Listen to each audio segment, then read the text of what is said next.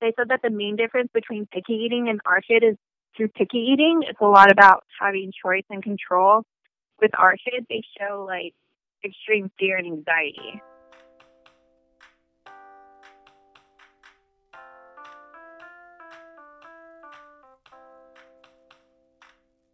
Hello, welcome to Life with Ed, the podcast, and this is the NEDA Week series, episode three.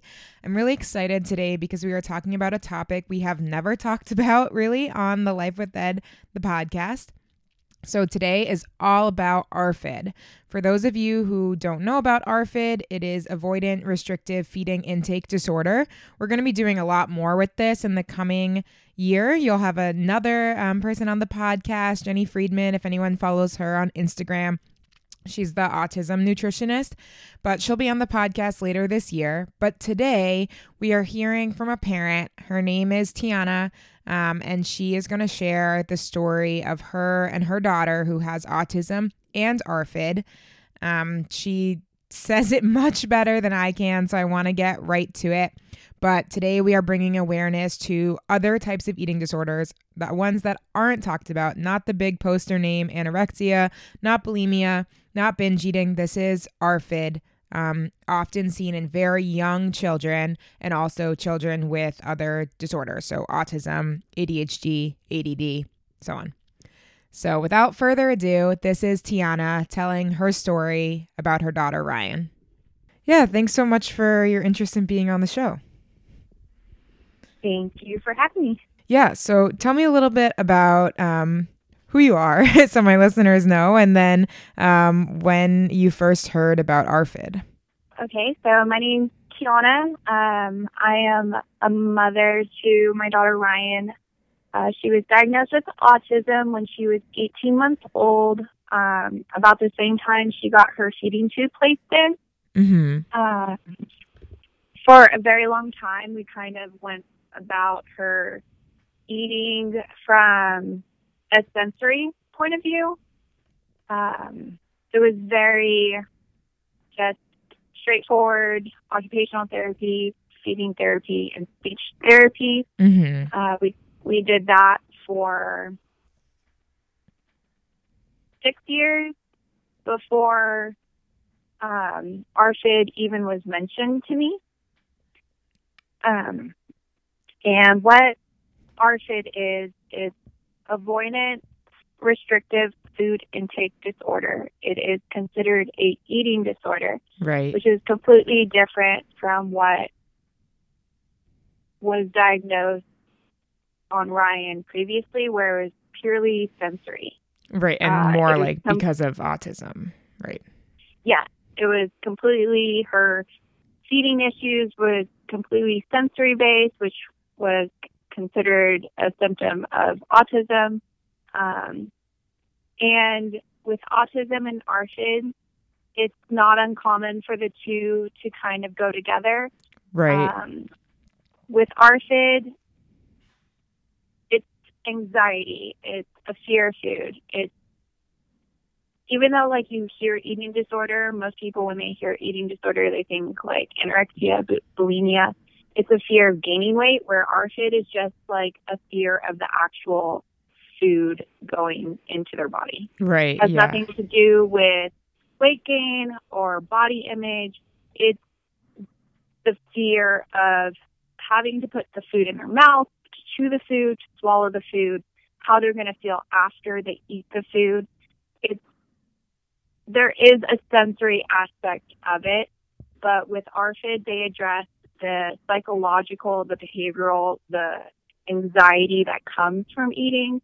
Where with autism, it's more like sensory, um, where they're more afraid of like how it feels, like the touching, like the texture. Um, Not as much so you can kind going of see in. the connection between Yeah. the two. It's just treatment is completely different for both. So who was the first person who mentioned ARFID to you? You told you said it was a while after um, you were in other care. Ryan's nutritionist mentioned it. Okay. Um, because we've been in feeding therapy for so long and we've had no mention of getting her feeding tube removed, Mm-hmm. um, she still completely depends on that supplemental feed. Despite how long we've been in feeding therapy and occupational therapy, they've noticed that a lot of what's going on is she will go and she won't show a huge like aversion. There are a handful of foods now that she does show aversion to sensory wise, Mm-hmm. but a lot of it is just her making up kind of like irrational reasons to why she doesn't want to be around food, try food. She will eat the food and then come up with reasons why she doesn't like it, where it's not so much sensory, where she just doesn't like the feeling Right. So once she. Yeah. So once your or her dietitian um, sort of mentioned ARFID, how did treatment change for Ryan? So there aren't a lot of ARFID programs out there, I know. especially ones that Yeah. will accept um, those that are Ryan's age. They usually wait till they're older, about 12 and Mhm. up. That's odd Um, because it's younger. Like younger kids have ARFID typically. Yeah. Yes, it's something that can start as early as six months. Right. Um, And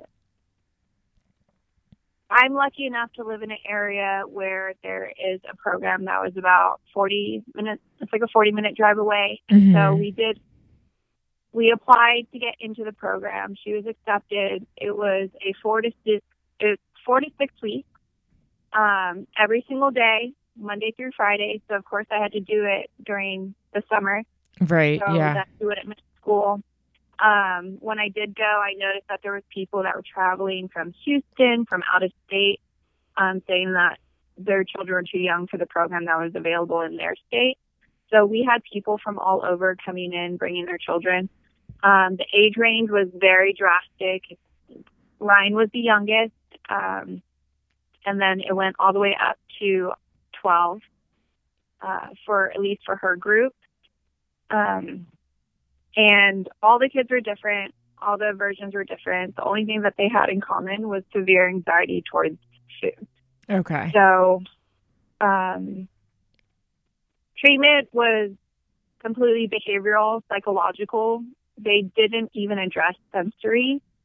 Uh, it was mostly cognitive behavioral therapy. So different from what you had before. Very, very different because we've done um, sensory based programs where we stayed in a hospital for one or two months. hmm We've done several of those, and it was purely sensory based. Um, And when you say was very- sensory based to someone who has no idea, like what does that mean? Just like Um, touching the food. like treatment's very medical, very Mhm. clinical. We sit in a room. Um, they kind of have like a data sheet, and they're recording like their weighing of the food. They're having them touch the food, taste the food, and Mhm. it's kind of like baby steps. They're not even looking into um, like the stress behind it or the reason behind it. Yeah, it's like if like they don't move forward. So I know like when we did our inpatient in the hospital, it would be six treatment sessions a day. If they ate, they ate. If they didn't, they didn't get to eat. Mm. So I wasn't even allowed to supplement um, milk until after a certain amount of time because they wanted her to feel hungry. Yeah, that's so hard. Yeah, she actually lost weight during that program, um, just because it, if they didn't take their bite of their unpreferred food, they never got their preferred food. right. And so how did treatment for ARFID seem different? So ARFID was different. It was a completely, it was like a choice and consequence, cause and effect. hmm So they weren't on. It's not like they were restricted from being able to eat their preferred foods. We would tack preferred foods on top of unpreferred foods, Right. and then we would set up challenges. So the challenge would start off trying the food. So all they needed to do was take a bite, and then Mhm. they would, um, then that would be fine. So it seems very, very small. All they had to do was take one bite of unpreferred. But for a child that has ARFID or sensory issues, one bite is a huge accomplishment. Yeah, for sure. Especially from like a parent aspect. Um, and we would set up the consequence prior to even starting the program. So we would have to pick what our child loved. For Ryan, it's technology. So we would have the day set up in kind of like six sessions breakfast, snack, lunch, snack, dinner, snack. And they would either get a plus or minus. So it's either they accomplished what their challenge was, whether it was taking one bite, um, and of course that would gradually move to bigger challenges over the course of time to where one bite would be like eating half to eating all. Mm-hmm. Um, and it was off of us as parents where we weren't punishing our kids, so they wouldn't think of it as punishment. It was more of a consequence of their choices. So if they chose not to partake in their challenge, they didn't earn their most desired item. Right. So, so instead of punishment, it's like lack of reward. Yeah. So it was kind of like a consequence to their choices. It was completely their decision. All of the control were in their hands. So if they really, really did not want to do their challenge, if they really, really did not want to choose their food or eat their food, um, they were making the choice not to have their reward for the rest of the day. And how did Ryan do in, in that sort of therapy? There were certain things where she would be, I don't want to try the challenge. I don't care. I will just go to sleep when I get home. Mm-hmm. I don't need technology. So that's kind of like my way of kind of seeing what foods were really, really big anxiety right. driven versus like foods where she just didn't really like it. But if she really wanted technology and she wanted her tablet, like she would eat it just so that she could earn her reward. Mm-hmm. So that kind of split things to a point where it brought her to eat things that she didn't necessarily eat before but it wasn't so much of a challenge for her to where she was willing to give up her tablet or video games. Mm-hmm. Um, so I think in her head, she was able to overcome some of the anxiety because she it as, I need to do this to get what I want. Right. There so there's less foods that are as scary. Maybe. Yeah. I I think there's just more motivation. hmm And it's it's really easy for when you do it as like a punishment, like you have to eat this, or I'm not going to let you have that. It's more of if you don't eat this, then you're choosing not to have this. Right. So it's it feels more empowering to them, maybe. Yes, um, she's definitely very um, in control, like in all areas of her life. She likes to be in control of the task that she does. Um, she needs like time notification. I usually give her warnings like 30 minutes before bed, 15 minutes before bed. She likes to be in control of her life. Um, so I really was surprised that I didn't acknowledge that prior. Mm-hmm. Um, just because growing, like just raising her has been very sensory clinical, scientific. Right. Um, and no one really addressed the emotional part of it. And when you think of a child and you think anxiety, you're like, well, that's silly. Like they're a kid. What do they yeah, have to be? What are they stressed about? about? yeah. Yeah. And it's funny because they even mentioned putting her on anxiety medication, which I was against. Like I refuse any form of anxiety medication, even if they felt like it would help her with her eating. I feel like she's way too young for me to put her on anxiety meds.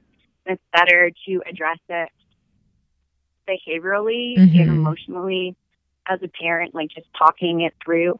Um, I made coping bins for her, so when she does feel anxious, all she has to do is ask for a coping bin. Mhm. Um, she can ask for like sit outs where she gets a one minute break and then I'll set the timer and once that timer goes off, she knows she has to go back to yeah. doing what she was doing. So how like what what is the most challenging part as a parent of watching a child like go through and, and try to recover from ARFID? Um, I think it's easy for someone to make assumptions and think that it shouldn't be so hard for them. Um,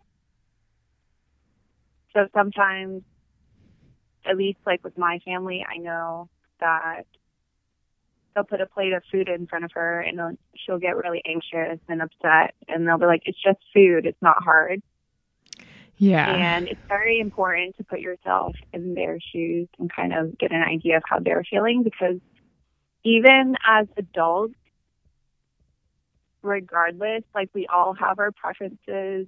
Um, I know, like, I am a vegetarian, so there's foods I choose to remove from my diet. Mhm. So it's really, it's really hard for me to parent her and tell her that she needs to eat things when there's things that I don't eat.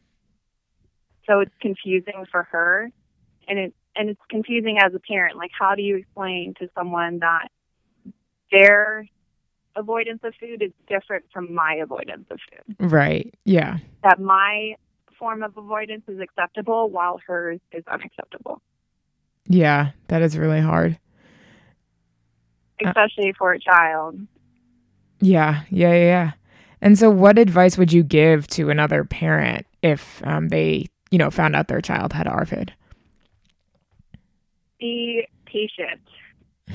and that's like the biggest thing. We've been dealing with this for pretty much her entire life. hmm And she's six, right? Six or seven? Uh, she's eight. Oh, eight now. She still has her feeding tube. She has been in therapy for as long as for. She started therapy before she could even talk or walk. Mm. So this has been her life for a huge chunk of time. This is all she really knows. Um, and for someone to see like how long we've been in therapy, they would assume that she would be so much farther than she actually is. But in my eyes, she is like so much farther Yeah, like compared to someone else looking in. you can see all the um, incremental steps that she's taken. Yeah, it's so silly because my parents tell me all the time. They're like, "I thought the doctors say that that tube would be out like years ago," and I was like, "Yeah, she still has it, but we use it half as much as we used to a couple years ago. Like a couple Right. years ago, we used to give her four cans of milk a day. Now I only give her two milk, two cans of milk a day. That's huge. So- yeah. Even though she's progressing slowly, even though she has moments of regression where she'll go two weeks without eating and I'll have to do more tube feeds, she's still a lot farther now than she ever was. And I think that a lot of parents, especially when they're just first starting out, they get really discouraged by regression without Mhm. acknowledging that even when they do regress, they're still farther than they were before. Definitely. Yeah. Awesome. Well, thank you so much, Tiana. This was really enlightening, I think, for a lot of people who don't understand ARFID at all. And um, I get a lot of questions like, is ARFID really any different from just picky eating? Um, and yeah, I think your story really shows yes. yes, it is. Yeah, it's definitely different. Um, I I think they gave they gave me a sheet saying like the differences of the two, and it's it's hard when you are a parent for a picky eater and you are afraid that it's more than just picky eating. I say never be afraid to speak up when you're talking to your doctors. Um, but they said that the main difference between picky eating and ARFID is through picky eating, it's a lot about having choice and control. With ARFID, they show like extreme fear and anxiety. Mm-hmm. Yeah. It's that anxiousness. Um, usually, if it's picky eating, they'll just get they'll get angry and they'll be like, no, I don't want it. Whereas someone who has ARFID, they like break into a sweat.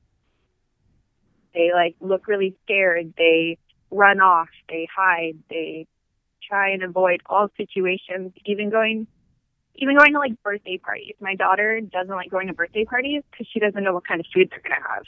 Right. Yeah. So I always feed her before. And I'm like, you don't have to worry about the food. I'm going to feed you before. Mm-hmm. Yeah, that makes sense. Well, thank you so much. Um I really enjoyed having you on and telling your story and Ryan's story. Thank you. I hope uh, even if this just helps one other parent, that would be a success. If you enjoyed this episode, please take a moment to rate and review this show. It really helps other people find the podcast. Also, if you have any questions, comments, or concerns, or you want to share your story on the podcast, please email me at worth your while nutrition, W E R T H, your while nutrition at gmail.com. Again, this is Julia Werth, your host, and I am so happy that you joined us here for the third episode of NEDA Week.